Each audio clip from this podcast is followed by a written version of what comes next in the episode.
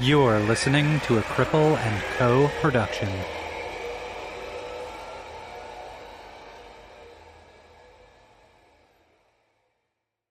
Hey there, Disability After Dark listeners. Before we start the show, I wanted to let you know about another disability podcast that I think you'll love.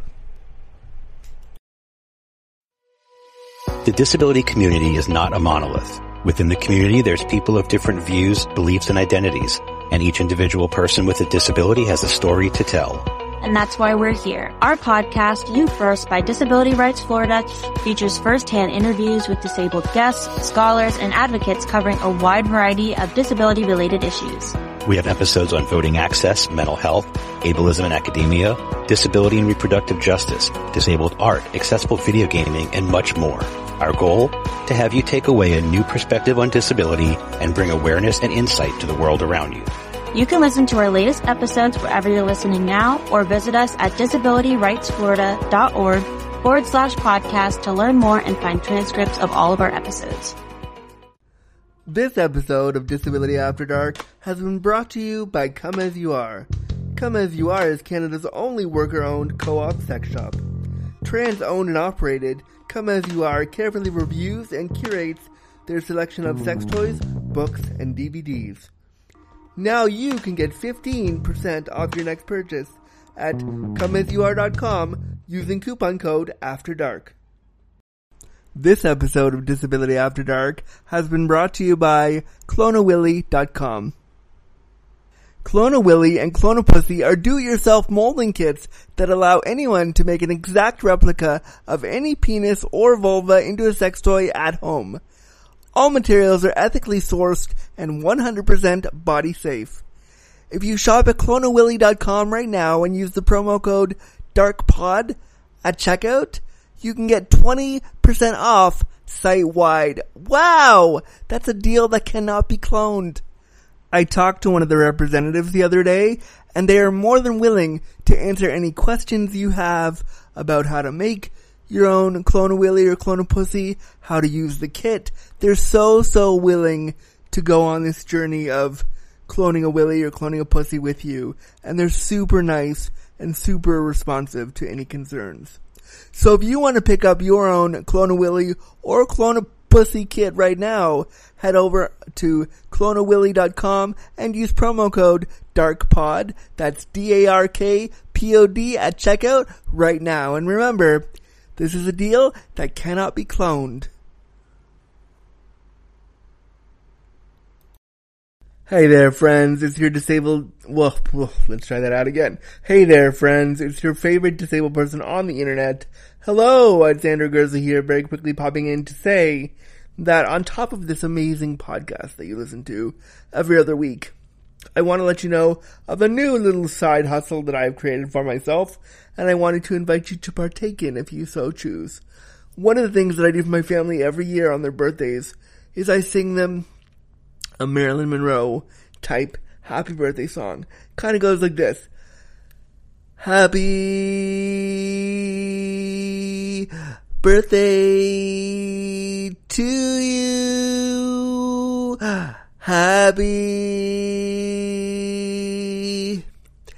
birthday. Okay, you get the idea. So it's like that. And I, I decided to do it for sale and I wanted to send you all a sexy, breathy Marilyn Monroe-esque birthday message or any kind of message that you want, whether it be inspirational, whether it be motivational, whether it be a funny message for me. So I would love to invite you, if you wanted to get a unique, fun gift for yourself or for someone else, you can pop over to paypal.com, sorry, paypal.me, paypal.me slash Andrew Gurza and give me 10 bucks and I'll send you a hilarious message. Gift for your friends, for yourself, for whoever you like. And if you want me to do it in a breathy Marilyn Monroe voice, I will do that for you. But I just thought I would throw this out on the podcast and offer that to you. So send me an email at andrew at andrewgurza.com and let me know if you want it, what kind of message you want, and I will make that for you right here in my home studio from your favorite disabled person, me, Andrew Gurza. Thanks, friends. Get yours today. Bye.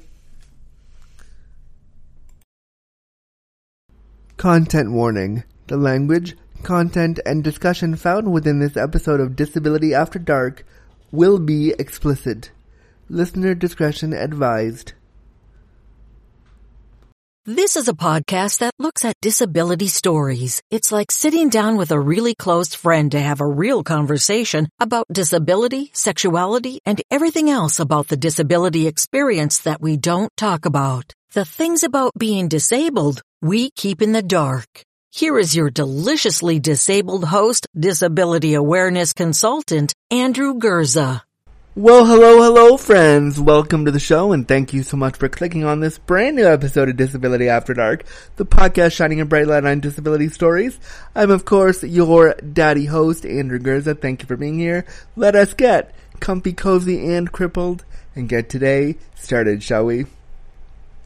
Before we get into the show this week, and I'm really excited about it because my guest is awesome, and I waited like a year and a bit to release this episode because I run the show by myself. So I'm really excited to finally put this episode out for you friends out there. But before we get into the show, um, and the meat of the episode, if you will, I like meat.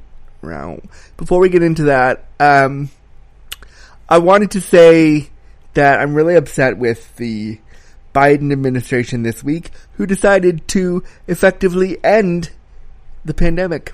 They put a they put a social media post out showing on a heading from the White House that the pandemic is over, which I think honestly as a disabled person is a bullshit move.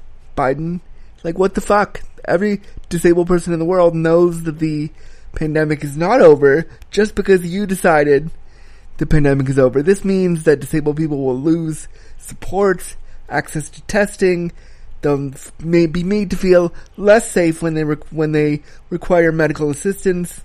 Oh man, I have so many feelings about Biden doing that and really pisses me off. And I want to say to all you disabled folks out there living in fear of the COVID, COVID, of getting COVID, of all the things that comes with that, and the fear of people not masking, I see you and I support you, and I'm so fucking sorry that are that your I'm in Canada, but that your commander in chief decided that oh COVID's just over, whatever.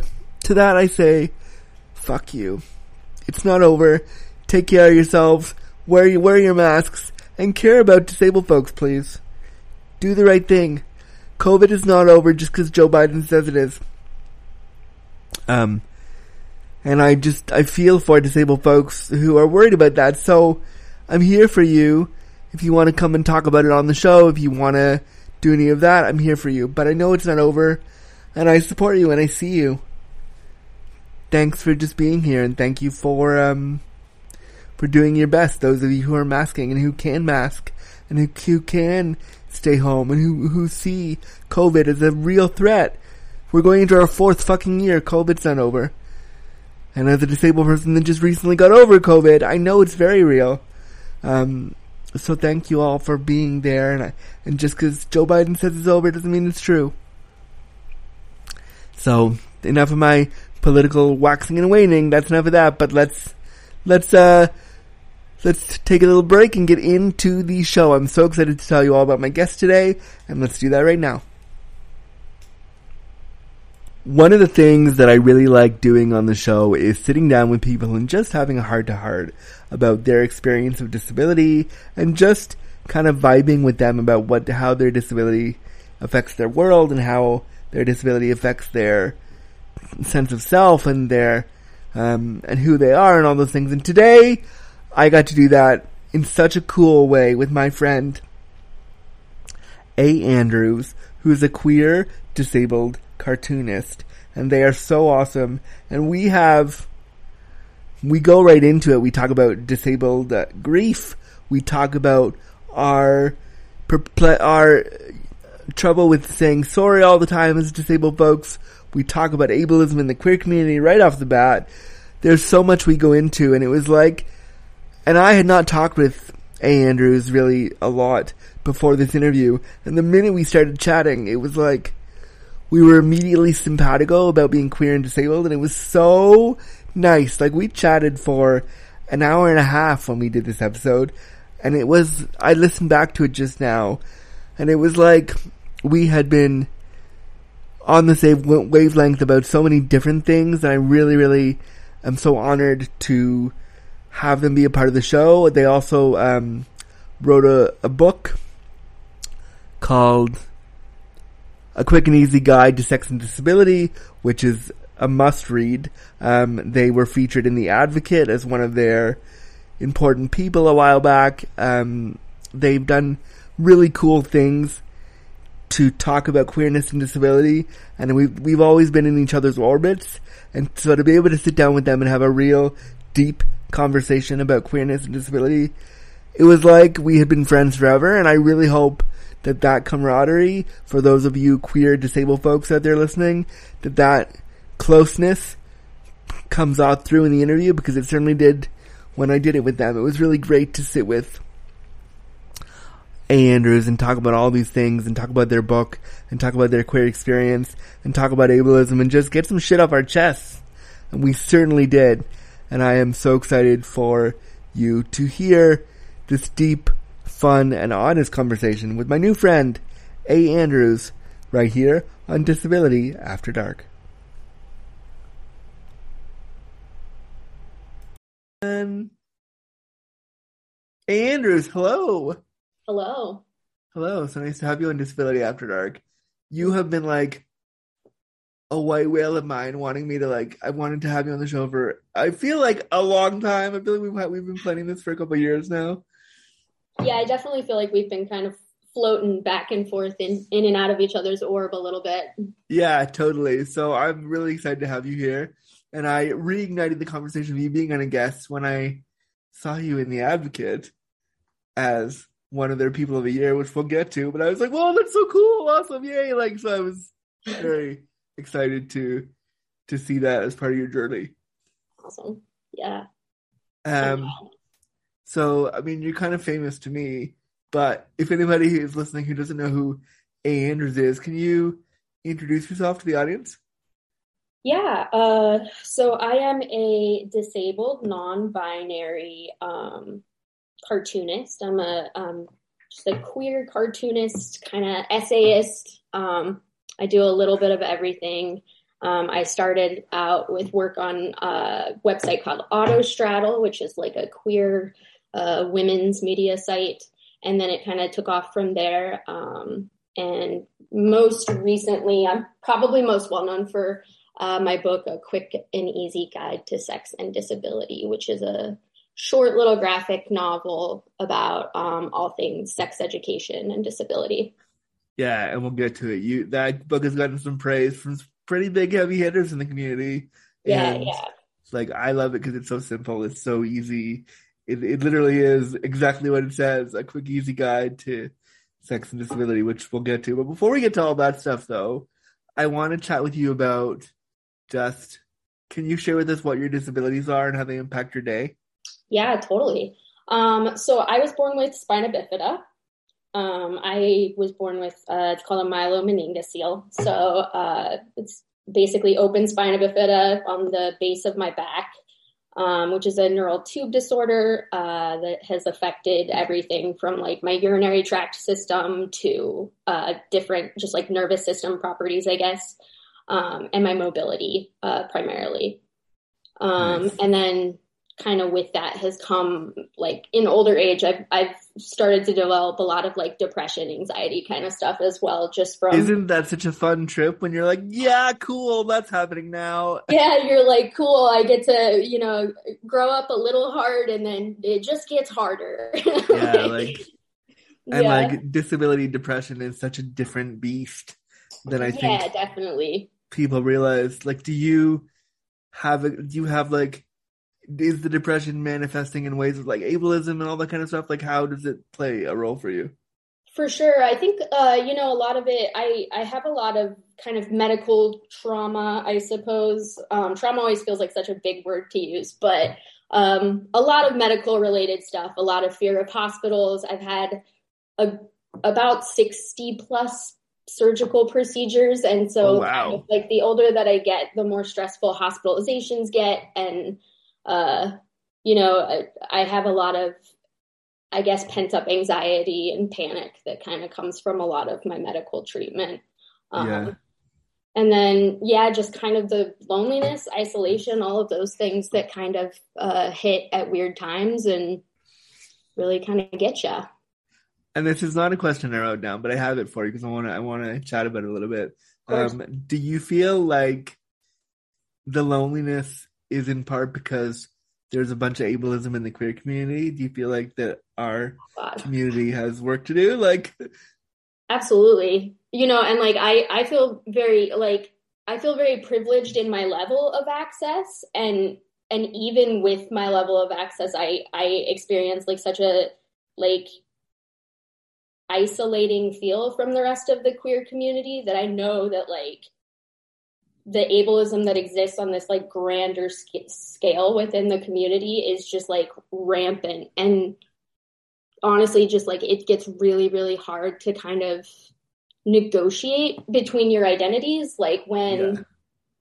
when so much of like your identity is tied to like really like making you feel bad about yourself. Yeah, i mean like a lot of the queer community um is really negligent i think of like disability and disability identity and which is really- so ironic because there's so many queer disabled people that like so I many talk to like all the time, and I'm like, why are we not? Well, how come no one is paying attention to this? Yeah, I mean, like honestly, like the internet is a is a both a godsend. It's like the internet can be such a lonely place, but it's a godsend just to be able to like connect what with so like- many queers that Yeah. are disabled. To do like what we're doing right now, just talking about that stuff is it's such Yeah, a great thing, but it's also really rare. But I also hate it. It's really weird. Like, yeah, it's- yeah. It's very lonely. It's really hard to like. I was talking to a friend even about it the other day about how just like sharing stories with people, like life stories, and then like you'll start to share something that feels very normal, and people will just be like, "Oh." Yeah. You're like- oh, poor you. you're like, you're like, no, this is like a funny story, and You're they're like, to- yeah, you're supposed to giggle at that. Like, I pee myself. Yeah, Why are you not laughing? yeah, and there's just that like, there's kind of just that pervasive reminder that like people are kind of othering you even when you're in community with them, and Yeah. and that can be really uncomfortable. Yeah. How do you think? And this is not one that I wrote down, but I want to go down this way because I feel like we could. How do you think um your disability impacts your queerness and vice versa? Um, you know, for a long time, when I started writing, I came into to writing and like my cartoonist work actually in a weird roundabout way because I started in therapy. I uh, went to school as and and got my graduate degree as an art therapist. Um, and That's I was really interested in working with disabled folks and in hospital settings, and that was kind of when um, panic stuff started to really get in the way. Um, because being in hospital settings, like even professionally or not sick, was really getting hard for me personally. Yeah. Um, and so I decided to start like writing about it and like reaching out to people and connecting with people kind of in, in that way. And I started to want to share my stories because it felt so weird to be so private about my life and ask for so much information from other people, like my clients and things like that. Um, and one of the main things that I had really started like wanting to explore was like, uh, my like comfortability with talking to like queer people about disability and disabled people about queerness like and how like um obviously like we are proof that you can be both and that intersectionality is clearly a thing but uh i started really becoming very very like present and aware of like which like at what times was I more comfortable talking to like disabled people about queer identity? And and at one point was I more comfortable talking to queer people about being disabled? And Yeah. and they were all over the map you know like they never they never matched up well. Um and I always just like thought that that was so interesting like how much discomfort I carried in my body with talking to like either group of people about my opposing identity Yeah. um, I don't know if that was a thing for you at all. Oh no, I mean it is a thing for me right now. Like I still I'm a well known figure, which sounds gross to say, but it's true. No, you are. Yeah, absolutely. People know who I am and like when I go into disabled spaces, I have trouble talking about how queer I am.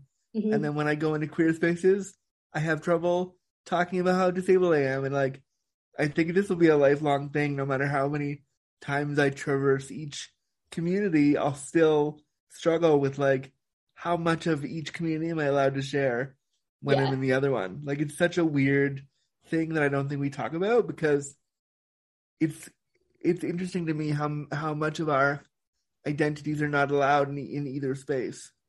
Yeah, absolutely. And how much like uh, like strangely um being both kind of like sort of tricks the mind into thinking that you're like not enough of either. Like Oh yeah. Oh yeah. somehow like because I'm two things instead of like one hyper specific thing, I have like tricked myself into like thinking that I'm like rationing like Yeah. my identities or something. But you um, totally do. You totally end up like it's like you shove yourself in a box in each Mm-hmm. community, and then when you do that, every single time you do that, you break off a piece of yourself, Yep. and part of you gets left behind in that box. And no matter how many times you do it, you'll never wholly yourself, and that's I think as a queer disabled person, that's really frustrating. Yep, absolutely. Agree. Could not agree more. because like if you're disabled you're allowed to talk about access and you're allowed to talk about ramps and elevators and buttons and all that stuff is allowed but if i said i want to talk about access to my queer sexuality all of a sudden i wouldn't be allowed to talk about that anymore Right. Yeah, it's like the shutdown. There's like and there and it's immediate. It's like yeah a hundred percent you're shut down immediately without question yeah, absolutely. and that can that I think that's really that's where the isolation and the loneliness comes through for me because it's like I can't just go to the club and pick up a guy or go on an app and pick up somebody because I keep having to navigate how do I share my disability with them or how do I share my queerness with them hmm in a way that's accessible.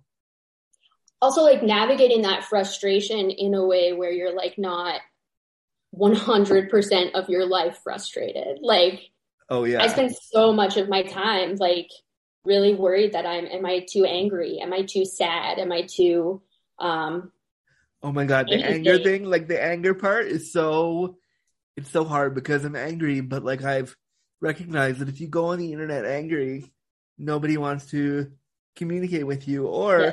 like you can only go on the internet angry as a disabled person if you're angry about access.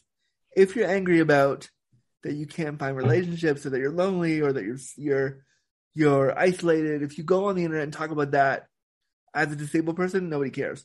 But mhm. if I if I said like, "Oh no, the bus wouldn't let me get on because access," then everybody cares.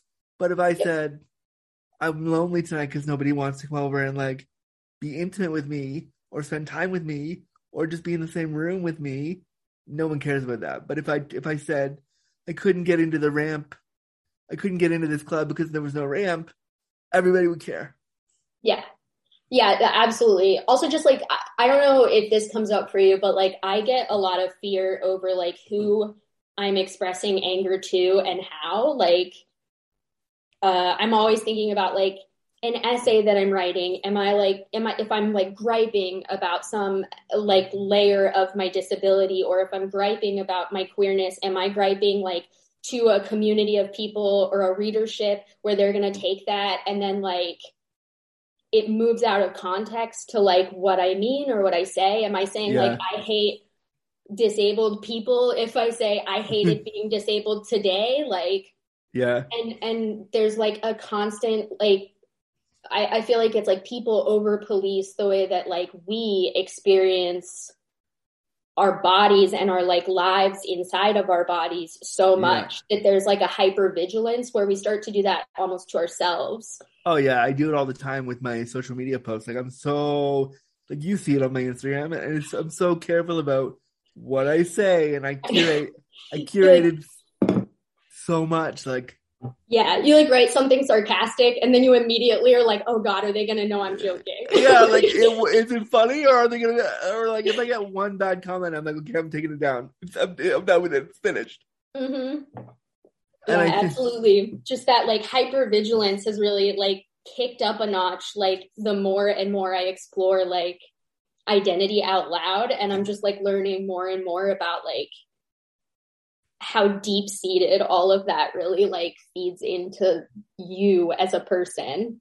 Yeah, and it's gonna be really hard. It's just gonna be so hard to navigate because we don't have spaces on the internet as disabled or queer people where we can go and properly express that. Like we've said, we can go to one place to talk about being disabled, and we can go to another place to talk about being queer, but you can't put them together because they don't go together. Yeah. And it's really frustrating. It can be really, really compartmentalizing and just fucking exhausting. Yeah. Like, It's just so like how how do you think all of that stuff because i know for me that fucks up my relationships like I, it's hard for me to have i've never had a long lasting long term relationship with anybody because i'm brushing up against my own ableism and i'm brushing up against their ableism and then i'm brushing up against my own fear and then all Yeah. the stuff we talked about like does that play a role in relationships for you For sure. I think I'm really um I I definitely am like I would say mistrusting probably in relationships. Um I'm very uh I'm very apologetic. oh my god why are we not best friends because i do the same thing i do the same Yeah. thing i say sorry before i do anything I am very apologetic. I um n- not to get crazy deep about family, but I very much grew up in uh I I think like family was very hard for me in terms of disability. My family is very young. They had a really hard time with it. Um a lot of general dysfunction. So there was just a lot of like I would Stuff. say kind of scapegoating of like my disability as like a foundational problem kind of, you know, Oh, that's fun for you growing Um, up, and yeah, yeah, it's great. um and and i definitely grew up in that in that lens of like um like don't make people feel like this is already really overwhelming for people don't make people feel worse around you Oh, like my God. role like Oh, make you wow. feel better and so like obviously as an adult i've worked tremendously to like unlearn things. But you know things stick with you. And i think sorry is like my number one word. I am so good at just being like oh my god i'm so sorry. Yeah, me too. It's it's and i mean it. Like, and i mean yeah. it every time that i say it. But it is like i i joked with a therapist once that sorry is like the easiest feeling that i have. Like it's like the most natural emotion that i experience it's just like oh, complete sorrow. I just like complete guilt over anything that I can possibly assume responsibility for. I was raised Jewish, and Mhm. I came I came out queer, Mhm. so I know guilt. Guilt is like I Great job. Yeah, like guilt is my my go to. So like you know, you talk you touched briefly how you were joking with a therapist. Do you find therapy like I don't like therapy because I always have to go to the therapist and be like, okay, here's what ableism is, here's how disability impacts me, blah blah blah blah. Do you feel like you can like what what was that like for you? Were you like this is a great thing or did you have to do all that? Oh my God. I'm a person. So I obviously I went to school for therapy. I believe in therapy inherently as a practice. But my experiences, I'm like probably in trouble for this, but like my experiences have always been terrible in therapy. always. I have Me never had a good me too. Yeah, me, yeah, Um, exactly. yeah it, like i have for one i have the tendency to like i don't know if it's i don't know what it is about my personality maybe it's my i want to blame my astrological sign because that makes it the easiest but i just want Of my course. therapist to like me i don't want them to dislike me at all. So for one i'm secretive even with therapists which is not helpful.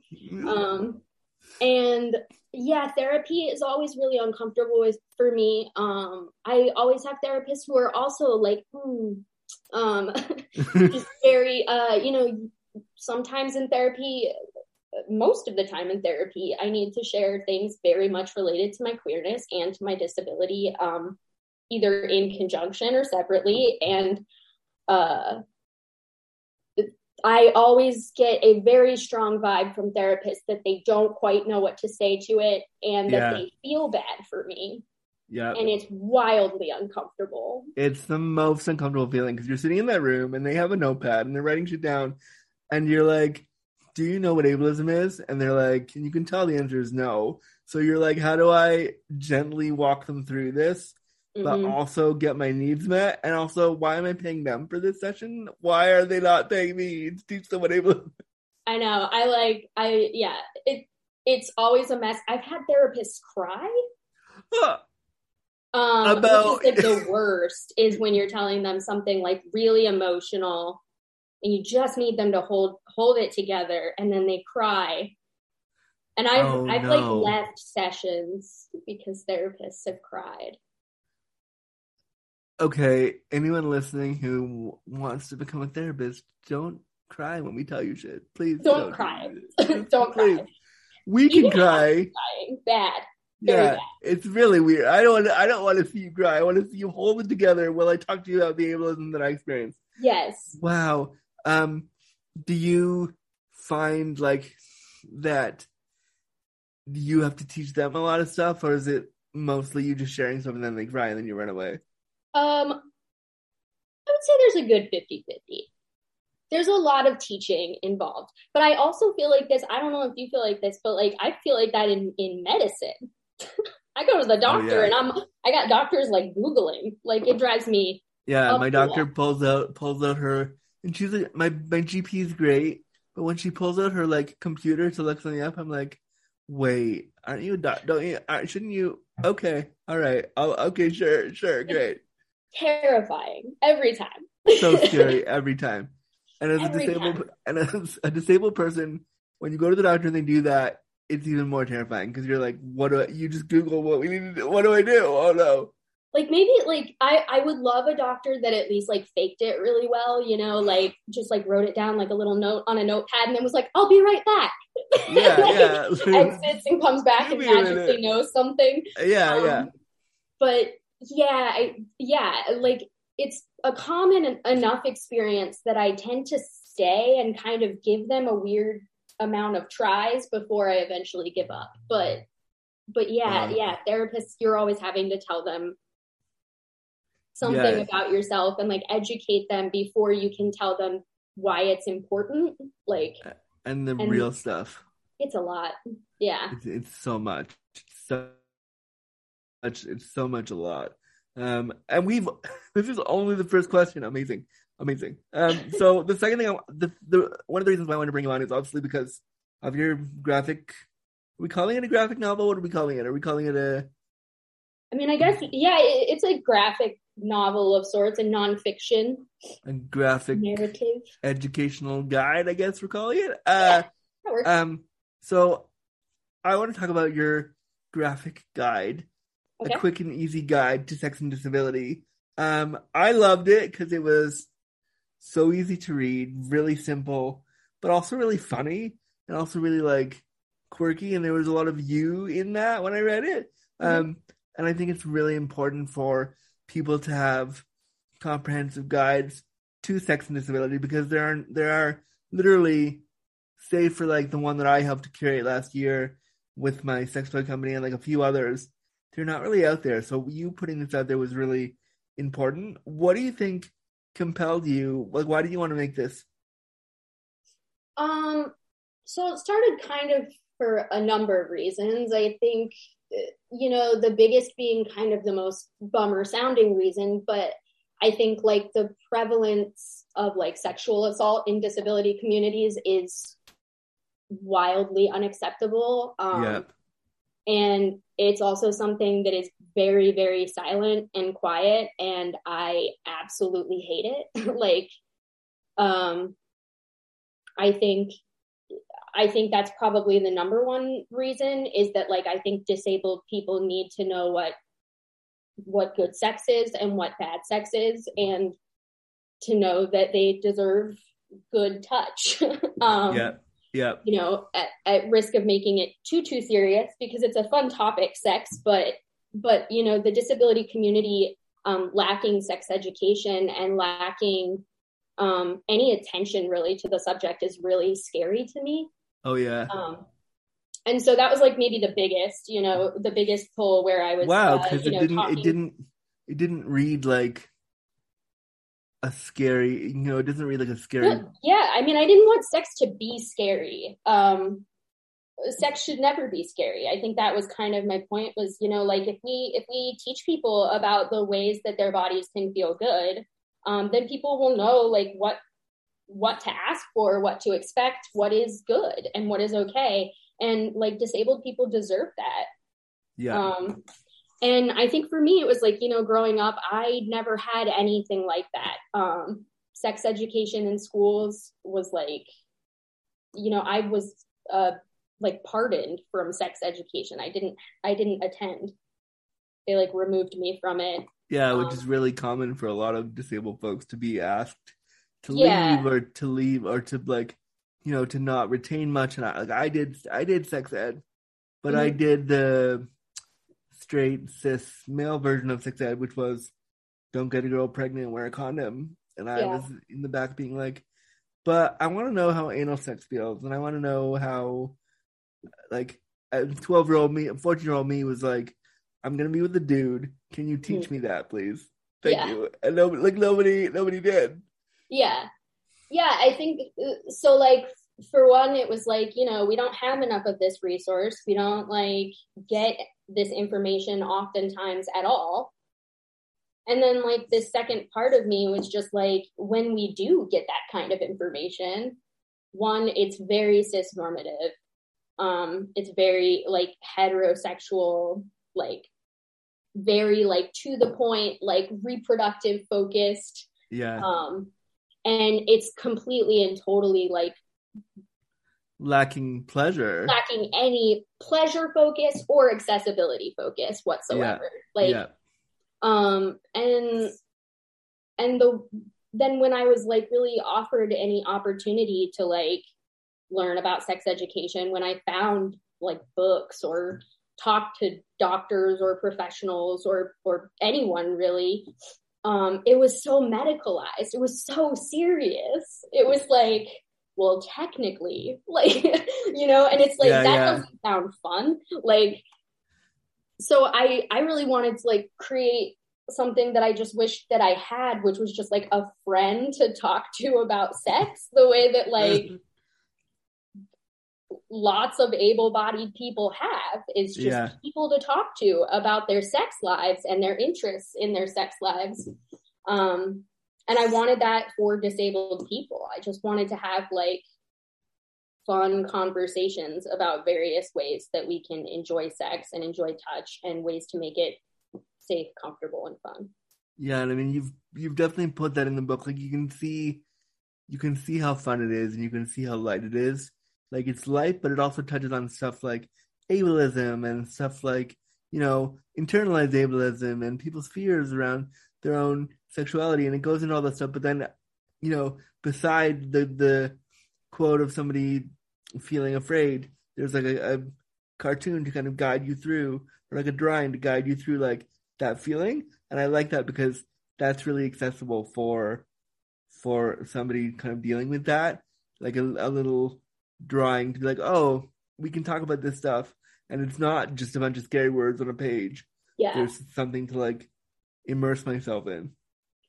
Yeah, yeah. I I also think I had like this weird little like fantasy in my brain that if I could just like create a book that answered one would be able-bodied person asking a disabled person how they have sex. like if I could just like prevent one person from asking that question, Oh my god! then well, I would good have luck to you. job. Good luck to you, because they're they're everywhere. I haven't They are everywhere. like as a fellow sex educator doing this stuff and putting out content, I'm still constantly asked, "Hey, so how do you have sex?" And it's like, well, first of all, seeing as we're not having sex, you don't need to know the answer to that. Secondly, like, oh, can you like I I always say this. I wish that people would ask, "How does sex and disability feel for you?" Like Mhm. instead of "How do you have sex?" Let's get into like the emotional side of it. So. I wanted to ask you, how does sex and disability feel for you? Um, sex and disability for me feels great. It feels fun. It feel like I feel very empowered by my sexuality. I feel, um, I don't know. I feel very like proud of it. I think it took me a really long time to get to a point where I felt um, proud of being like a sexual person. I think when I was young, it was really hard to imagine myself that way. Yeah. Um, and yeah, at this point, I mean, for me, it just feels uh, it feels really good to be a person that is more open. I think about my sexuality because um, I I just think I carried a lot of shame when I was young. The older that I've gotten, the better it feels to be just kind of out and say what's on my mind and and talk about it as though it's a normal thing because it is. That's awesome, and it's like that is a hard place to get to. And you would think that I would be there too, but it's it's you. I feel like you're constantly ebbing and flowing there. Like one day you're there, and then the next day you're like five steps from there, or you're Definitely. ten steps away, and it's it's it's a constant, not a struggle, but it's a journey to be okay yeah. with yourself. What part of as I choke on my words, what part of your what part of your disability identity do you think around when it came to your sexuality and, and owning your sexuality? What part of your disabled identity were you most ashamed of? Ooh, um, I've definitely always had a lot of body issues. I've always like been very um like acutely aware of all the like ways that I'm different from other people. Um and I think definitely when I was young that was hard to get over. But you know, I'm a very I'm very, very small. I identify as a trans masc, but at like 34, pushing 35. I'm only I'm smaller than five feet tall. Um, I have like very limited mobility. Um, so a lot of like size, like sizist kind of things have been really hard for me to get out of my head. Yeah. Um, I also think like I have a lot of, of, of scars and a lot of like places on my body that feel uh that make me feel really like nervous to be touched and things like that. So that can be really um, challenging to kind of work through with partners. Um, yeah, things like that. I mean, those are probably like the most pervasive in terms of my like actual sex life that really get in the way. Yeah, no, I, I understand the feeling about scars, and I understand the feeling of like even doing something new in bed. Like there are so many things when mm-hmm. I have mm-hmm. a partner over. Like I, I wanted, I want to in my head, I want to be this like sex god that wants to try all these things and wants to do all this stuff, and then when they're like, let's try this new thing. I'm like, oh God, how does disability going to play into that? Oh no, like I want to, but what if my body says no? And what if like everything falls apart and then will you still want to fuck me? And like, okay, how do we do this? Like, do you, does that anxiety come through when you're with a partner? Definitely. Like, absolutely. There's always, um, like, nervousness of anything from like an accident of some sort or um I would say like an accident would probably be my biggest anxiety in terms of sex. I think honestly, from people who I've spoken to, it's probably one of the bigger topics that people get really anxious around. It's my biggest fear. My biggest fear as somebody with IBS and bladder mm-hmm. stuff is like, mm-hmm. am I gonna piss or shit on you during this moment where I'm supposed to be really it's, sexy? Like it's so scary. It's very scary. It's very scary. It's nerve wracking to talk to a partner about um, an, an initial partner, I have a very hard time with like um, like casual sex. Um, yeah. Like being vulnerable with like multiple people, you know. Um, I I'm like very much a like if I'm in a relationship, I'm in a relationship, and I can't be vulnerable with tons of people because yeah. I'm very nervous. Yeah. Um, no, no, I fully understand that. Like I think like for me as a I'm non-binary, but I present as a cis man. Mm-hmm. Um, so being in those communities and like seeing how frivolous they are with their sexuality and their bodies, which is fine, and I fully support you, and I want to do that too. But then when I get in the room to do that, I'm like, oh my god, there's so much stuff. Like you don't know all my things. How do I yeah. talk to you about this? And like that's why I pretty much only see like one sex worker occasionally because I'm like I'm too and it's funny that we're talking about this now because now that we're talking about it, I'm realizing it's not that I don't want to do all these things. It's that I'm scared to like do them with a new person and have yeah. to face the rejection all over again and have mm-hmm. to start from like zero and be like, okay, this is my body. Let's start from zero and go to like it's. I don't want to do that multiple times. It's too fucking hard. It's too scary. Yeah, it's it's really hard. It's really scary, and like honestly, it's like I'm letting all my secrets out here because like whenever it actually comes up in my life, I try to like kind of over confide, like I'm overconfident about it. Like this is matter of fact. This is my life. this is what you get when you're with me. And then later on, I'm just like sobbing in a corner, like panicked. Well, But- if you ever need a sobbing in a corner friend, just just hit me up and we can You got it. together. Yeah, yeah. You got it. Yeah, yeah. It's it's it's really scary, and you know, a lot of the time, it's things that um things that I'm scared of don't come up, and it's fine. But like the fear that things will come up, or something will happen, or someone will say something, um, really gets it gets in my head. Have you had partners say stuff like in the middle of sex where you're just like, okay, how do I do this and still fuck you or still be with you intimately, but also, oh no. Oh my God.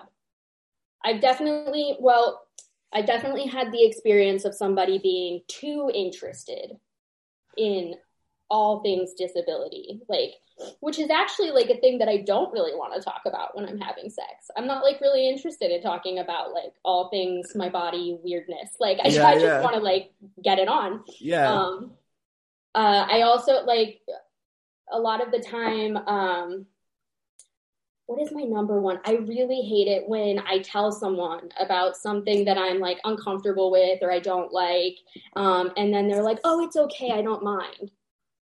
And I'm like, I didn't ask. Like, I didn't ask you if you mind it. I don't like it. I didn't say we're doing this. I said we're not doing this. Like, yeah, I didn't like ask you if you thought my feet were weird. I said I don't want you to touch them. like like I you know, like I don't need you to tell me that they're fine. And that always really throws me off.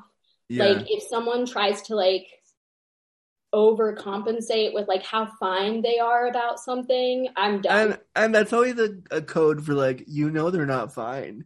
I have guys yes. do this to me all the time. They come in my place and they see my Hoyer lift and they see my lift to get out of bed and they go, "Oh yeah, it's no problem, no big deal." And then we'll get down to like the sex part and they'll be like, "Oh, this is a lot. I didn't realize that like you were so much. There was so much stuff to deal with here." And I was like, "But you said you were fine with everything. Like, if you weren't fine with it, why are you like stop lying?" yeah, like it's it's like in inviting you here. This is like an invitation I'm offering. This is an extension. Like yeah, no one is forcing you to be here. And You so it's just like I any don't moment. I have never needed anyone to tell me at, at the point of sleeping with them that they are like fine with my body. Like, Like, I've when I- decided upon this already. like when I'm about to come with you, I don't need you to be like, "Oh, it was a lot." yeah. Great. Well, that great doesn't help me out very much. Like, thanks, but no. Um, and I think you know I have so much trauma, and again, Mhm. trauma is a big word, but it is trauma. I have trauma around like guys leaving in the middle of sex and people not people not expressing how they really feel, and so you have this weird, awkward sex that is like full of ableism, but you're like, is that normal? Is it okay? How do I manage this? And yeah. It's a lot. it It's- is. It's, a really- lot.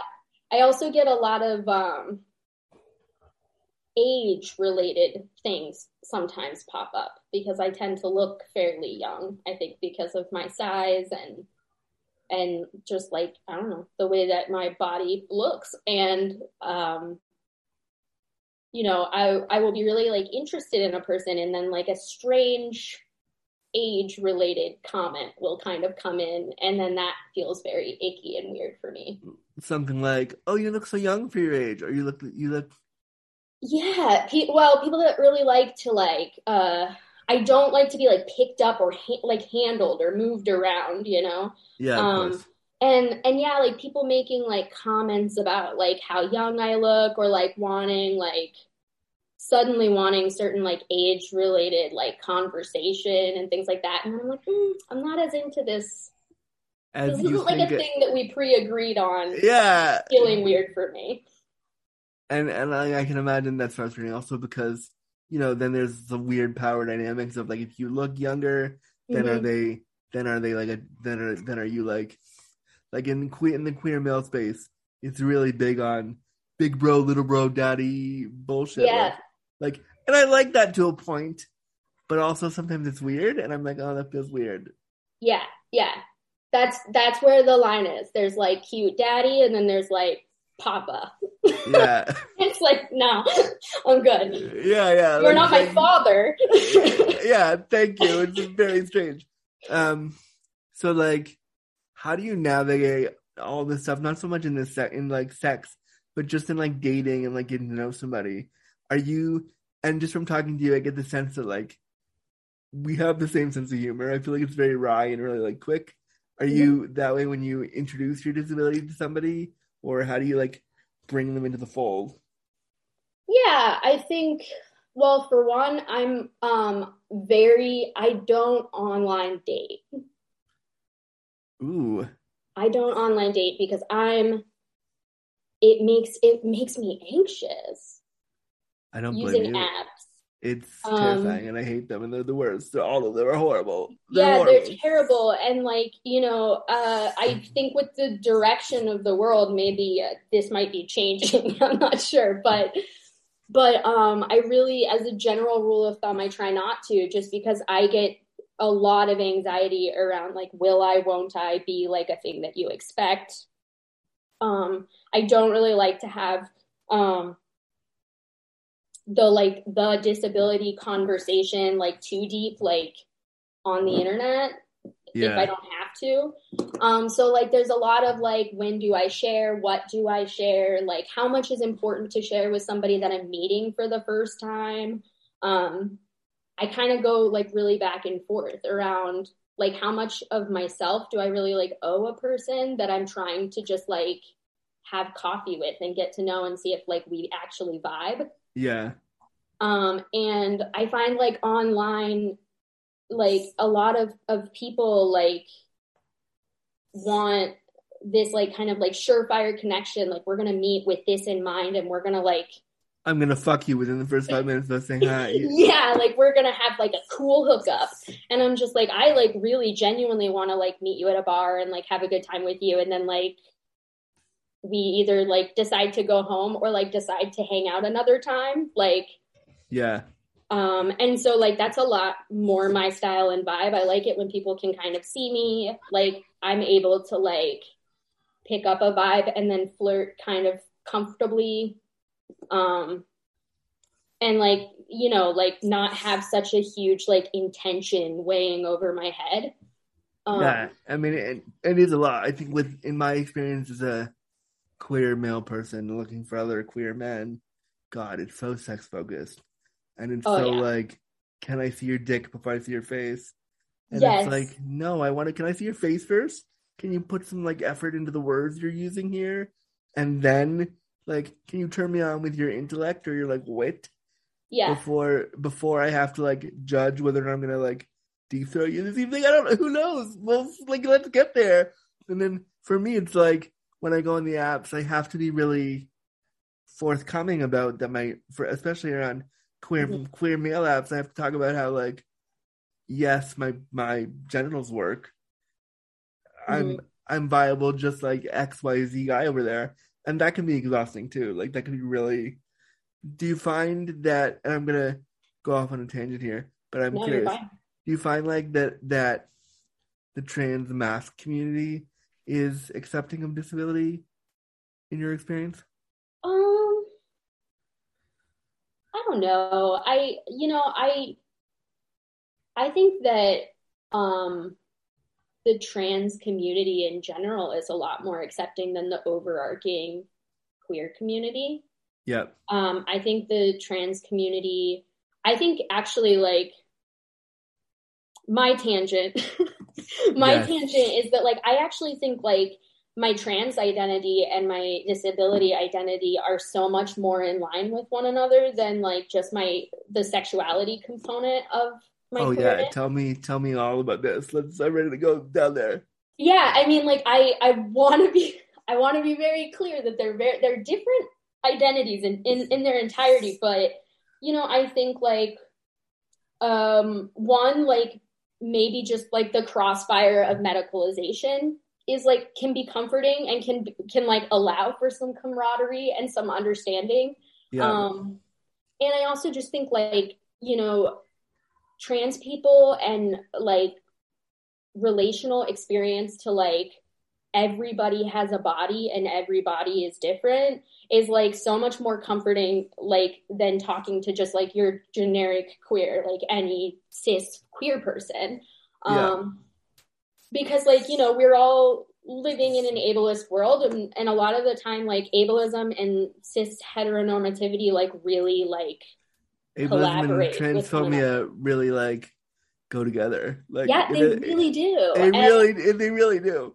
I mean, and and like you know, I think that um in being in being trans, I I think like we are like coming more and more into to our own and into these communities where we're just like you know we don't have to medically transition to be trans we don't have to look like this to be trans or to look like that to be trans and it's like there's like a radical kind of body positivity that's existing within the trans community that's made it a lot more comforting to be like disabled in a trans space than it is to be disabled in a queer space. Yeah, yeah, Um, so that aspect of it has been great. Like I, I think um, there that a lot of like I think a lot of trans people are in my in my opinion in, in my experience of them like so much more down to talk about like the body politics of disabled people and to like really listen um oh yeah, completely. in totally. other aspects of queer community Yeah, I Um. I really agree with that. a hundred percent. dating and sex wise like i don't uh, for me tran- transition like has been a really hard thing for me to kind of navigate and move through i've had a lot of like i actually just made my appointment for uh for t to talk to a doctor about uh going on hormone Oh, treatment. congrats! Amazing. That's amazing. Yeah it took me nine months to make the appointment like called the office and was like sorry wrong number and like oh, but yeah, I'm so glad you did it, Prince. Like that's Well- awesome. Just I, like I know how hard it is. Like I, I don't know from experience, but I know from other friends who are looking at T and trying to get on it and are worried Yeah. about that. And also as a disabled person, like I know, I know what it's like when you have to start a new drug or a new therapy Yeah. and how stressful that can be. So I get that part for sure. Yeah, it feels very weird to call it any kind of choice um, because I don't believe that transition is inherently like choice or opt in or opt out. But um, it's been a journey, like choosing more medical treatment. Like that's Yeah. been real. Um, it's a weird thing that I'm kind of working out now and trying to figure out how to write about even. But uh, that that aspect of things and like trying to find like a clinic or a doctor that's like not gonna be like well we don't know how hormones would work uh, with someone like you and we don't know the safety of it so maybe not like has been my biggest fear you know that someone Yeah. that maybe like the medical establishment wouldn't really let me uh, transition but i don't know if that's rooted in any reality or all in my head. We'll No, see. No, I, I get it. I think there's there's so much ableism that people that that doctors put on us. Yeah. They don't know. They're not sure. So like like and i know I, I know other friends who have tried to transition and gone to doctors and been like i have this disability. Can i transition? The doctor will be like oh yeah. Are you sure Yeah. you want to? What about this? And it's like well no no Yeah. i'm coming to you for a reason. So i think your fear is rooted in a very real reality that we don't talk about enough but it's there. Yeah. And just like the reality that like your your health care might change you know? Like yeah. uh, in, in being trans your your doctors might treat you differently. Your general medical treatment might be harder to access. Like all of those things really enter my head a lot. So um so yeah like i mean the two intersect in these like really really positive ways and then they like really clash in other ways too. It can be, i think the the identities are beautiful but they're also like terrifying. Like it's- Yeah. basically it's really scary to be a person. Yeah. I think we found the headline for this episode. Like Mhm. it's too good. It's really scary to be a person. Really Um, scary to be a person. I wanted to ask you though because i've started using they he pronouns because i'm moving away from the expectation because my body is disabled and Mhm. super and super like medicalized and super crippled as I call it. Um, so I have moved away from I'm slowly moving away from like the cis queer normative idea of what a gay man is supposed to be. Mhm. And they feels kind of nice around my disability. It's a nice like blanket of like I can be whatever the fuck I want, nobody cares. For you Yeah. in terms of like in terms of like pronouns and your disability, do, does your theyness have anything to do with disability, you think? Absolutely. I think, you know, I've gotten to a place where I've finally kind of just reckoned with like everything that I do in my whole entire life from like the clothes that I put on in the morning to like the time that I go to bed will have to do with my disability. Like, I think disability informs literally every aspect of my life. Um, and I think like they them feels really fitting for me. Um, I think a lot of my kind of initial coping mechanism for like having a disabled body was in kind of not like rejecting it, but like in kind of rejecting like the body as the self, like your body is all you are kind of mantra. Um, yeah. and and so you know i think early on like not relating to my body at all was the most comforting thing in the world was just like i am not my body i am like something different and that something is undefinable you know um and Yeah. i think that like in like really exploring my gender and like really looking at it that kind of conflicted with that idea of like having a body because it was like you know this other level it was like two dysphorias living inside of one body of like um my body is always uncomfortable and i'm always unsatisfied with it. It's very unreliable. It frequently lets me down. Um uh and then you know also like i don't feel aligned with my gender at all. And like starting to realize that i didn't like the way that people talked to me or talked about me. Um for me like they them kind of became like gender is kind of a nothing to me. Uh for me it's not both it's neither. It's it's like i don't really identify as like a man or a woman or any kind of generic sense of anything um i kind of like identify solely as myself and that helps me to move through the world as a person who's just different. Um Yeah. so yeah like i i think they them really kind of like at first it kind of butt heads. It was like think about your body.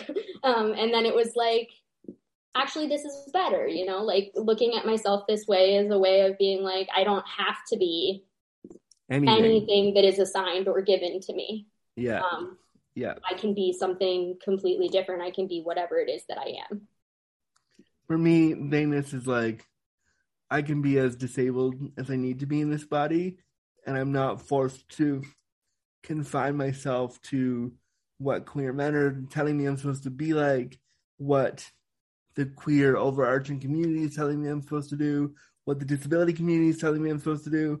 I'm not going to be any of that. I'm going to just be this person. And if I move away from from he and him and his, which I still use occasionally when I'm when I'm in different spaces because it sometimes it feels safer to just be a he and him than a they them because Mhm. the world is fucked and people are weird. So sometimes when I'm in, when I'm in that doctor's office, I won't talk about my theyness because oh my god yes it's not a safe space to do that. Right. Also, like, I just refuse, like, like, I have to be uncomfortable all the time. Like, yeah, everywhere that I go, there's some level of discomfort. If I can, like, turn off some of it, you know, I go to the doctor and I'm like, call me whatever you want, just treat me. Like, yeah, just just do the care, whatever you're gonna do. Yeah, medication. yeah, Like, yeah. Swear at me, I don't care. Just give me medication. Yeah. like, just do whatever it is. Yeah, but like I feel like, you know, my theyness is allows me to be whatever I need to be, and it's kind of like a fuck you to all these established things. Like to be a disabled person, you have to be an inspiration. I'm they, fuck you. To be a queer person, you have to be muscular, white, cis, like like super masculine or super feminine. I'm like I'm neither. I'm none of those things yeah. fuck like fuck you like they is a nice way to kind of be like fuck you i'm gonna do whatever i gotta do but also like allowing my disability to get progressively not worse or better, but just progress as they do, that's also a nice way to look at my theyness, I think, because like, oh, as my body does different things, this theyness will still be a constant. Like yeah. that doesn't have to change. And that's kind of for me, that's kind of Yeah. why what I like about it. Yeah, I love that too. I think, you know, like, I don't know, um, I don't know if you love to look for your like queerness in like baby pictures or pictures from your youth. Oh my god, it was there it was everywhere. I was so I love it. I love it so much. And I was like full boy as a child. Like the long, like my mom had my hair in like curlers, long, like whatever. Ringlets, like, whatever. Yeah, yeah. and I would just like tuck it all up and put it in a hat. My mom would like put me in a dress to go to school, and I'd like sneak a basketball jersey in my backpack to throw on over my dress. Like I was just like a total like terror of a boy child. Like I like I remember once I was like five years old and playing with like a neighbor boy. We were playing with the door, my bedroom door was shut, and my mom freaked out. And she came into the room and she's like, What are you doing? You never shut this door when you're playing with a little boy. That's absolutely not what And are you were doing? like- and and I was like, like- We're playing with ha- we're playing house. And she was like white in the face, completely panicked. and I was like, He's the dad, I'm the brother. And she's oh, like, so cute. and it was just like constant boy. Everything was boy. And then like I think the older that I got, obviously like I didn't like my body did not change like a boy's body was going to change. And I think that like they themness being this way of like not having to be like disappointed by any of the ways that I'm not. yeah, like yeah. he's like very freeing. It's like very comfortable for me. Like when I was a kid, I knew I was a boy, and I've always Uh-huh. been a boy, and I identify with the boy part. But I Mhm. was also like, I want to paint my nails, and I want to be, I want to wear that dress, and I want to be super like. I remember being like five or six, and like my sister, my older sister, would paint her nails, and I'd be like, "So why can't I do it?" And I get so upset because I want to do it. yep. Or like I remember being like even 16, 17 and my sister going off to prom with like handsome boy and me being like, I want to wear the dress and have the handsome boy like take me on a date. Like, but and it wasn't so much like I want to be a girl. It was like I just want that affection from somebody, Yeah. I don't know what that means. And so like Yeah. they themness feels super nice because now I can do all of that, and I can also be like fuck you to all the binaries you tried to like everyone tried to put me in. Yeah. I also just think like aspiring for a binary just feels very like toxic in nature. Yeah, yeah. I mean, nature is super queer. Like Yeah. watch any nature documentary, and like everyone is fucking everyone. Everyone's fucking everyone. Some of them are changing genders. Yeah, yeah. Like it's, it's like it's totally queer. It's yeah, nature's queer. We should produce. We should make that book. We Absolutely. should. Like, we should write. We should. I will write that book with you. We should. be- uh, like we should do a book about nature being super queer. I'm there. I'm I'm ready. Oh my goodness, a co-authored nature sexy kids book. I don't know. oh my god, they're like so many possibilities. just infinite. So many. Um, I'm gonna pull up my questions again and pretend to be professional and pretend like I know what I'm talking about. Uh, oh yeah. So I was flipping through The Advocate one day, and I Oh, saw yeah. your face, and I was like, "Oh my god, it's A. Andrews!" Like, because we've been following each other's orbs for a couple years, I squealed in joy for you because I was like, "This is important to see ourselves in a big magazine being profiled. Like, we don't get that kind of attention ever." So when I saw that, I was like, I'm, I was so proud to be like, I sort of know them. That's Aw. amazing, awesome. So like, what what was that like for you to have them approach you to be like, do you want to be a person of the year in our magazine? It was so wild. I well, for one, I thought it was a joke. I thought it was like a spam email.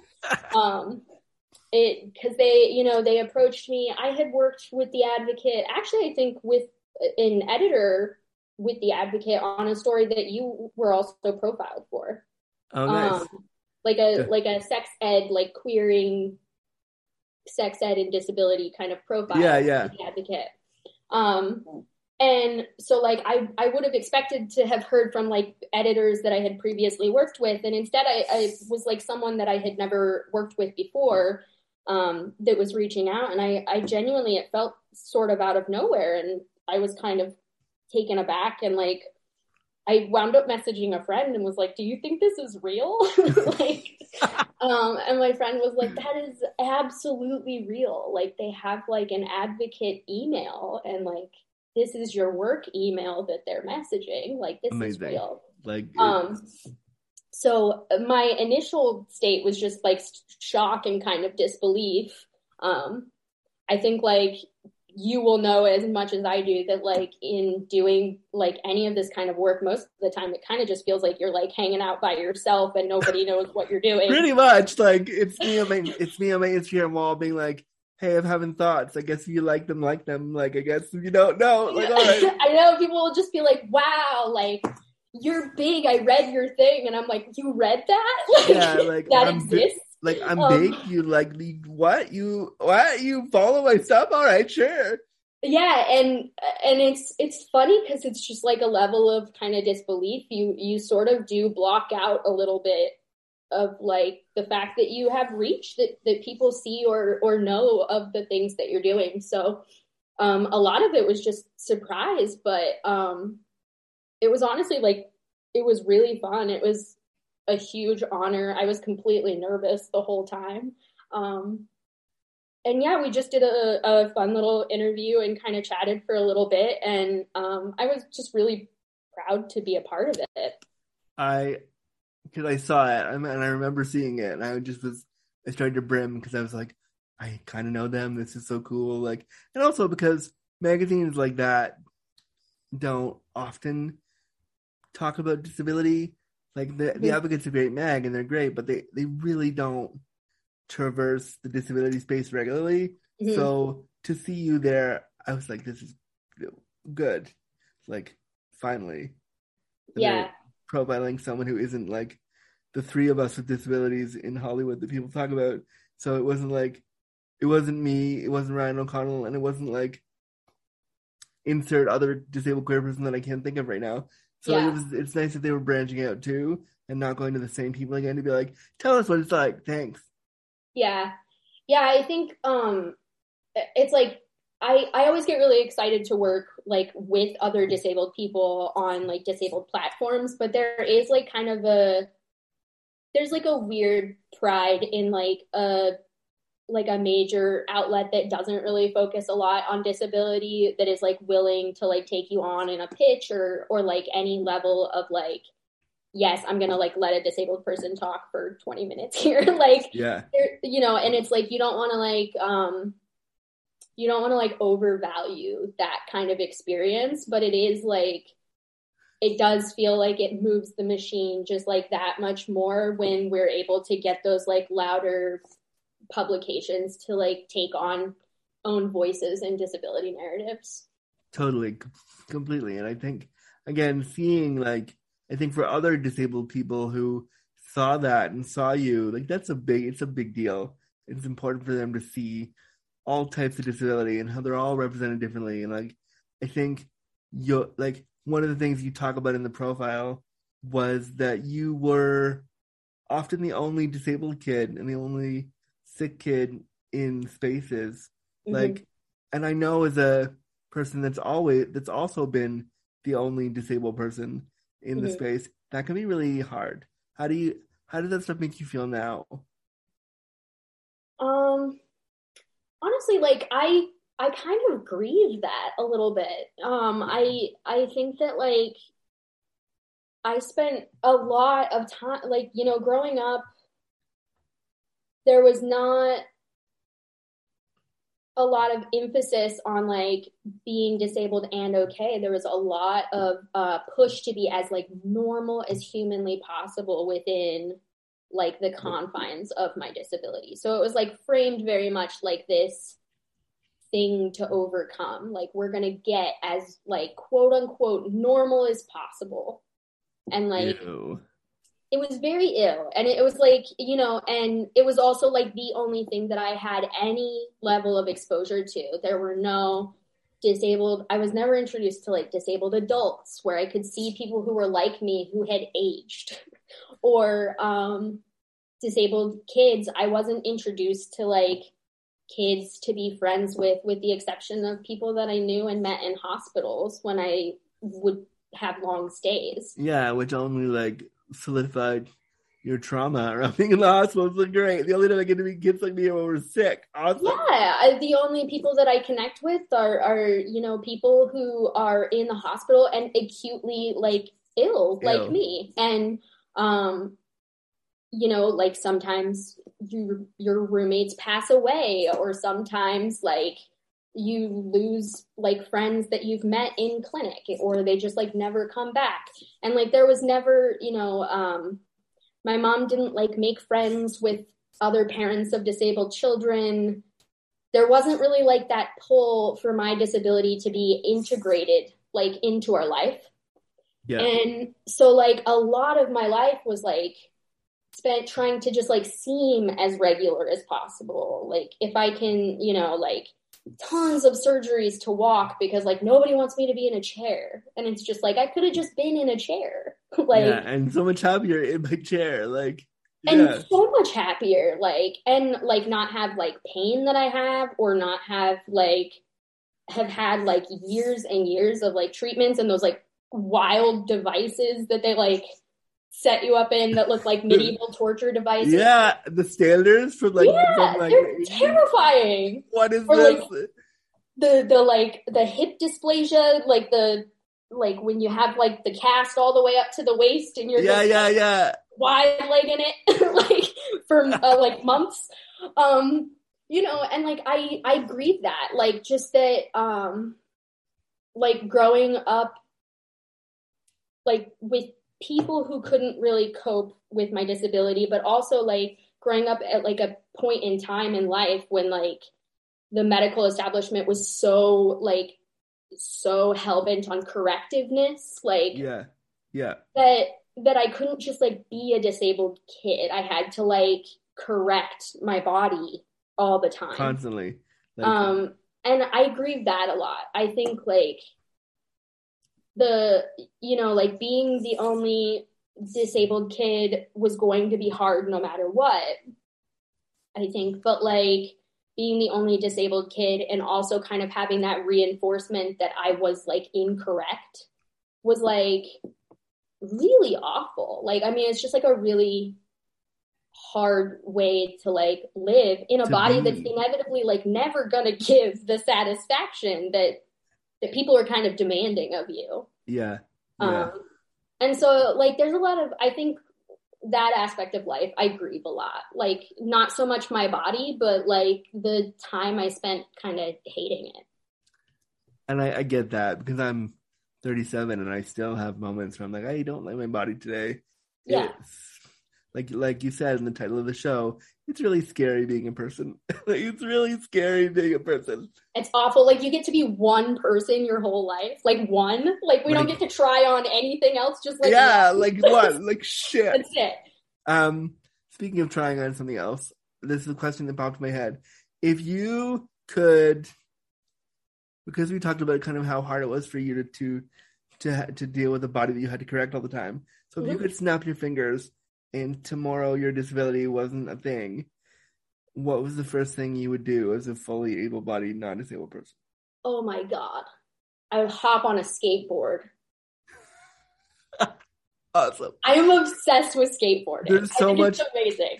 There's so much trans masculineness right I now. I was like, yes, that's so awesome. It's my Leo Baker. Um, You're like, you're like, I would do boy stuff immediately. Oh my god, I would like I would get on a skateboard and I would just absolutely wreck all day. Just like fall, hurt my like I would break my leg doing an able-bodied thing.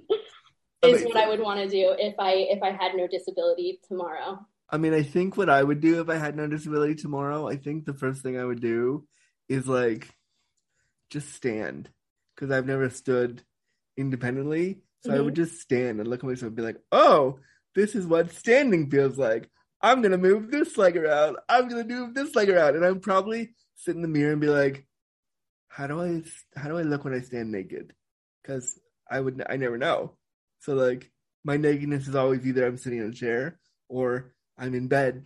So like I would never know what is it like to like, you know how people look at themselves in a full length mirror and they just Mhm. stand there and look at their body. I would do that for like hours and just Oh, be yeah. like, oh, cool. This is, I can do this now. And then I would probably do cartwheels and then I would probably like just go, I would probably go running somewhere to be like, what is the big deal with running? Why do people do it all the time? Why, Why do is it like- run? yeah. Like, what is the big deal? Honestly, running looks terrible. It looks so not fun. Why do It you looks do awful. it? Nothing horrible. interesting about running. No offense to runners, no shame for their like yeah, do do your thing. I'm happy for you, but it looks it looks horrible. It looks terrible. I like their little tiny short shorts. That's about it. Yeah, I'm there for that, and I like Yeah. the outfits you put together to be a runner. But also, the only time I would run is if like Jurassic Park was real, and I had to run away from a dinosaur who's gonna get me. Then sure, or some horrible thing. Then okay, but otherwise, no way. No, if I'm running, I'm running away. Yeah, yeah. I'm not That's running towards anything. No, I'm running away, away. Absolutely. Yeah. Um, yeah. Running just looks miserable. That's like a thing I'm not even remotely jealous of. No, I don't have. I mean, I, I would want to try it, but I, I wouldn't be like, yeah, I'm gonna do this every day. No, Yeah. I think I just want to like jump off the ground. yeah, and you That just just feel seems like so cool. what? like- yeah, like what is that? I don't even know. I don't know. Having some leg strength to just like pop my whole body off of the ground. Yeah, like, amazing. How do how do people do that? What is it? How It it just seems impossible. boggles the mind. It really does. Yeah. Um. So again, I didn't write this down. I'm going off on a tangent here, but what what what do you think is the sexiest part of your disabled body? Ooh, I like this question. The sexiest part of my disabled body. Um, I like my hands. I like my hands and my arms. I have very like um my arms feel like very like fit and like kind of over like compensate for all of the lack of strength in other areas of my body. So I feel very confident with my arms and my hands. I like I feel like in the zone with my arms. Oh, nice. They just feel good. Yeah, no, I'm I'm an arm person, so I I get that. And so maybe when you maybe as you go through the trans masc journey and start the T, you'll even see more growth in your arms as things change. Yeah, I've I've been doing the like um I've been on the new journey of trying to figure out like what kind of fitness feels good for me. Oh, that's fun as a disabled person for sure. That's always. oh always my god, it's hell. Terrible. and you're very quickly realizing how inaccessible every gym is to all of us. Every gym, terrible. Also, just like the eyeballs when I'm like mean mugging, holding my like seven pound weight, like, Amazing. Amazing. uh, is quite the journey. It's very interesting, um, but but yeah, yeah. I think um, as I as I continue forward, I I also like my like chest and torso area. Okay. I'm comfortable with like the I like the front of my body and not the back of my body. That's fair. I also like the front of my body, and I never see the back of my body unless one of my caregivers is like, "Yo, there's a medical problem. You should look at this." So oh like, gosh, I have fear around, the like- pressure sore. yeah, like I have fear around when a guy is with me or we're hanging out, and a guy's like, "Hey, can I look at your ass?" I'm always like, "You can, but I'm afraid of what you're gonna see when you look at that." Like, go ahead, but I don't know what that looks like. Go ahead. Yeah, it's a like it's one of those. I don't think people realize how like taxing it is on the body to sit forever. For like, yeah, forever, all the time, forever. Yeah, for all time. Um, it's a lot. I get um I get a lot of uh, a ton of pressure sores, and I I'm not confined to a wheel. I I'm not in a wheelchair all day long or anything like that. I just sit so frequently that like I get pressure Wow. sores along my back and my like butt area all the time. Yeah, I'm lucky. I've never had one. I've gotten really close, but I've never had one. Like, I, but I'm I'm so lucky because I was in the hospital a couple years ago for a bowel obstruction because bodies are great. I was in the hospital for bowel obstruction. Oh yeah. My one of my roommates had a deep pressure sore that like went to the bone, and they Mhm. would have to go every day and, and clean it. And I never spoke to this gentleman. I only heard what the nurses said, and I was like, "That is my getting one of those kind of sores is my biggest, scariest fear. It terrifies me to my core." They're So, terrible. like, I'm very lucky that I've never had one. But every time a guy is like, "Can I look at your ass?" I have this like oh, no. uncontrollable fear of like, what are you gonna see when you look at that? Also, I have IBS, so like, you can look at it, but I really don't know what's gonna happen there. and I can't take care of it for you. So, Yeah. No, I definitely get that. I have like I um I lack like a lot of sensation in my body. cool, me too. uh, which is also like very interesting when it comes to sex. But um, basically, from like my toes to like my waist is almost like almost entirely no sensation.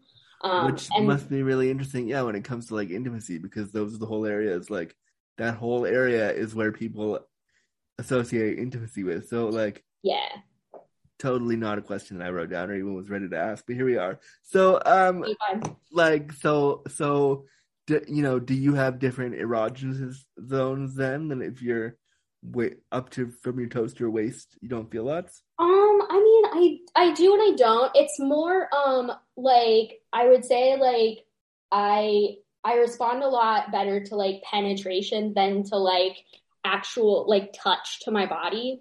So like someone can be like so so excited about like this is where we're gonna get just like way off topic. i'm ready here. i'm so Um, ready go go someone can be like so so excited to just like go down on me to like impress me with some kind of amazing skill that they have and i just like don't fully know how to like entirely break it to them that they could be like the michael jordan of like Of going like- down like- and it is yeah. going to mean nothing to me like close to nothing um Amazing. like, it, it's just not. It's not like just, something you should just break it like you should literally break it like that. You could be like you can be the michael jordan of going down to me but i i don't know how to tell you this. It, ain't- it's not gonna do anything for me. Like I'm just like, yeah, this is not, or like people that will be like really excited, especially like um if you're with like queer people who are really into toys. I've had partners that are like really, really into like a specific kind of like vibrator, yeah. And I'm like, that sensation's not going to do something for me. I need like,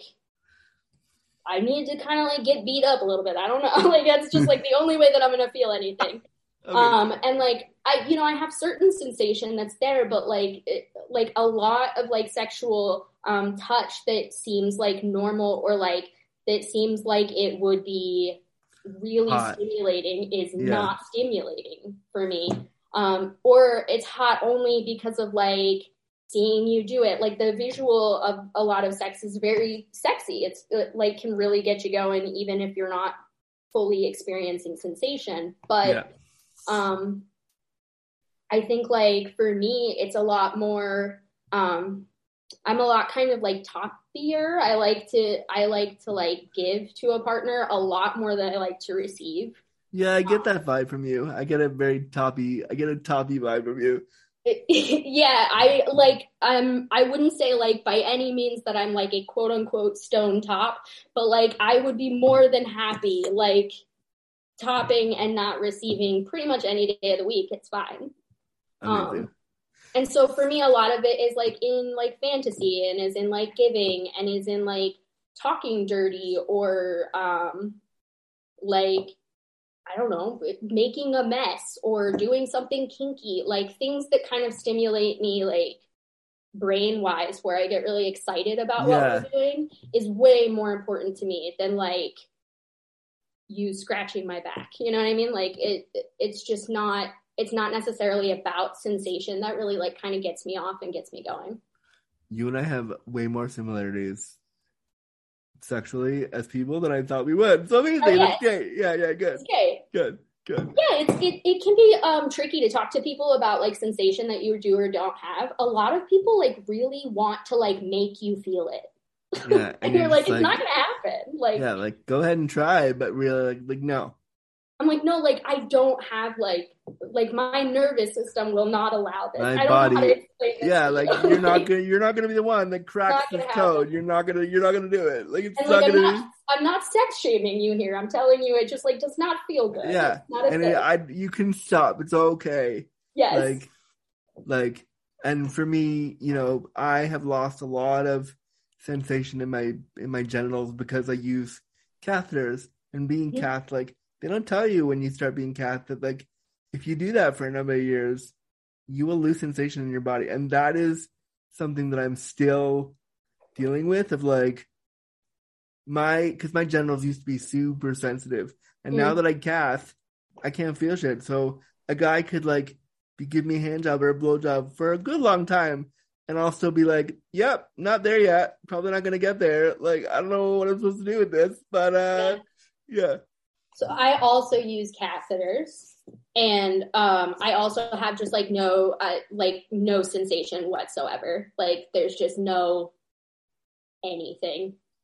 Isn't that fun? I mean, I have sensation. I can feel my, obviously, like for me, not obviously, but I can feel my genitals being touched. But like, because of the scar tissue of the catheter, Yeah, like, and I wish the doctors would tell you that. Be like, yo, your ability to be aroused or to be turned on will change because you're doing this. No one fucking tells you that when you get a catheter. yeah, yeah. I I guess I can feel like I I can feel the sensation of being touched, but I wouldn't be able to tell. I can't tell the difference between like a like a different types of touch. I can't tell like hot, cold, sharp, dull. Like I can just feel like pressure. Yeah, yeah, and I like so when it comes to like ejaculating or be getting turned on for me, I can feel that, but Mhm. because I can't masturbate or self pleasure, thanks body. Um, sometimes when I body. sometimes when I'm with somebody, they'll be like, "I've been doing this to you for like half an hour. Why aren't you aroused?" And I'm just like, "Meh, I don't know. Like I'm enjoying it, but I don't know if I'll come." And the second they leave, my body will be like, "Okay, it's time now." And I'm always just like, "Oh man." Oh, they were right there. Like, could you give it to me one time when it's not this way? Thanks. Yeah, that makes sense. Ugh. Yeah, it can be really, really, really frustrating. Yeah, for for me, masturbation is tricky because I can like I can physically like masturbate, but I don't get a lot out of it.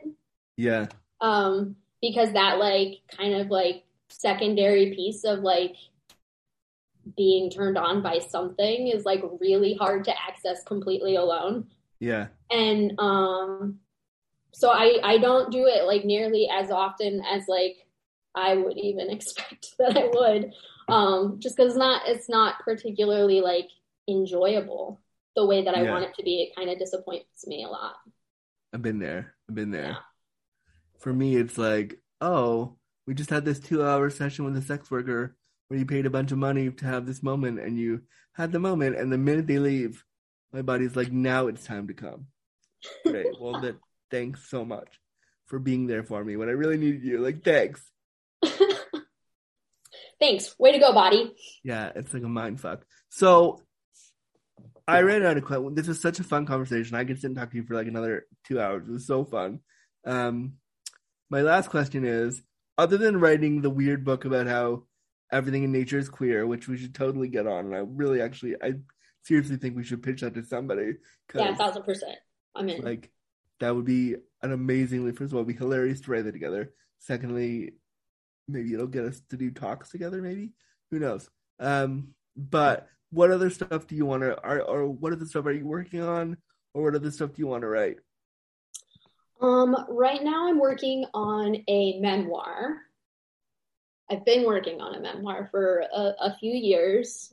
It's just about navigating uh, my like queer identity and being disabled, like growing up disabled. Um, and speaking of animals and the in the all too gay animal kingdom, um, it's uh, called Sardines, and it actually is like kind of weaves um, the life of a like South African sardine with like my general narrative. Um, okay, like, didn't expect that. Uh, that's not what I was expecting at all. But all right, yeah, okay. It, like it sounds kind of weird, but it. I promise it makes sense. Um, but yeah, so I've been working on a, a graphic novel that's kind of uh, it's like a little bit scientific with memoir, kind of interwoven.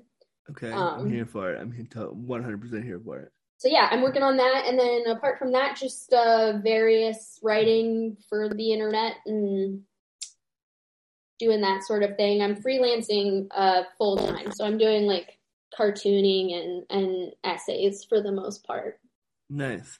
Freelancer for life. I know how hard that is. It's a yeah.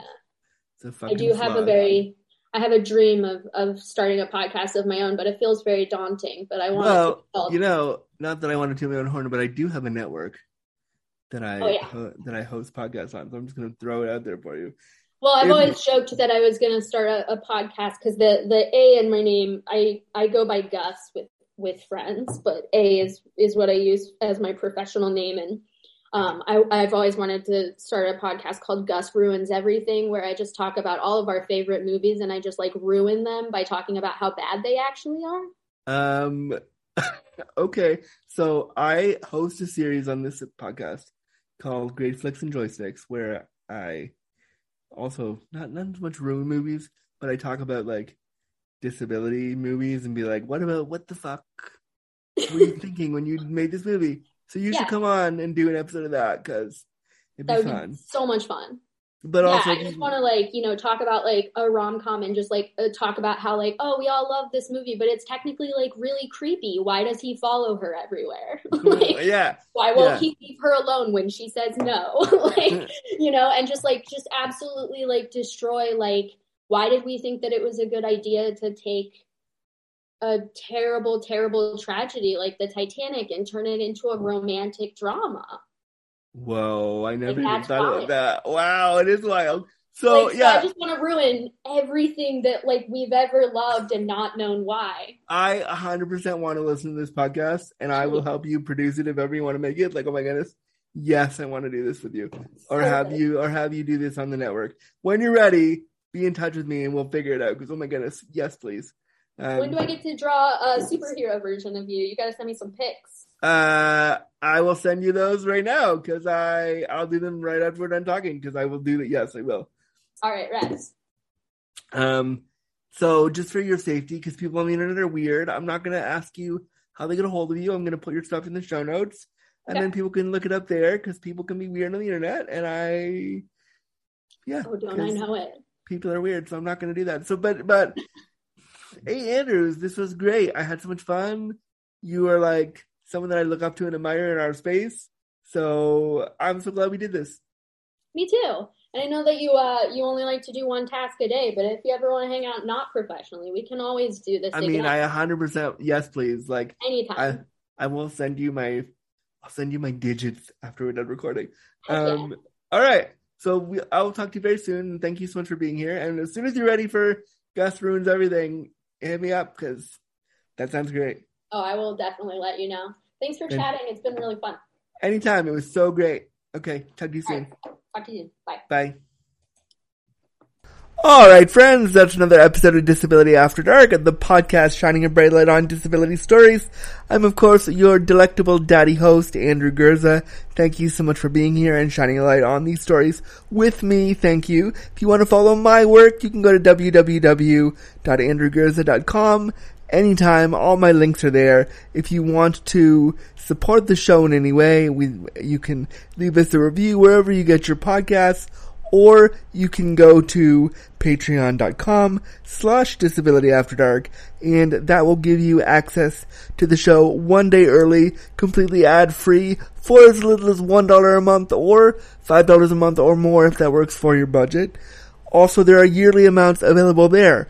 So if you wanted to do that, that would be great. If you're able to, I would appreciate it.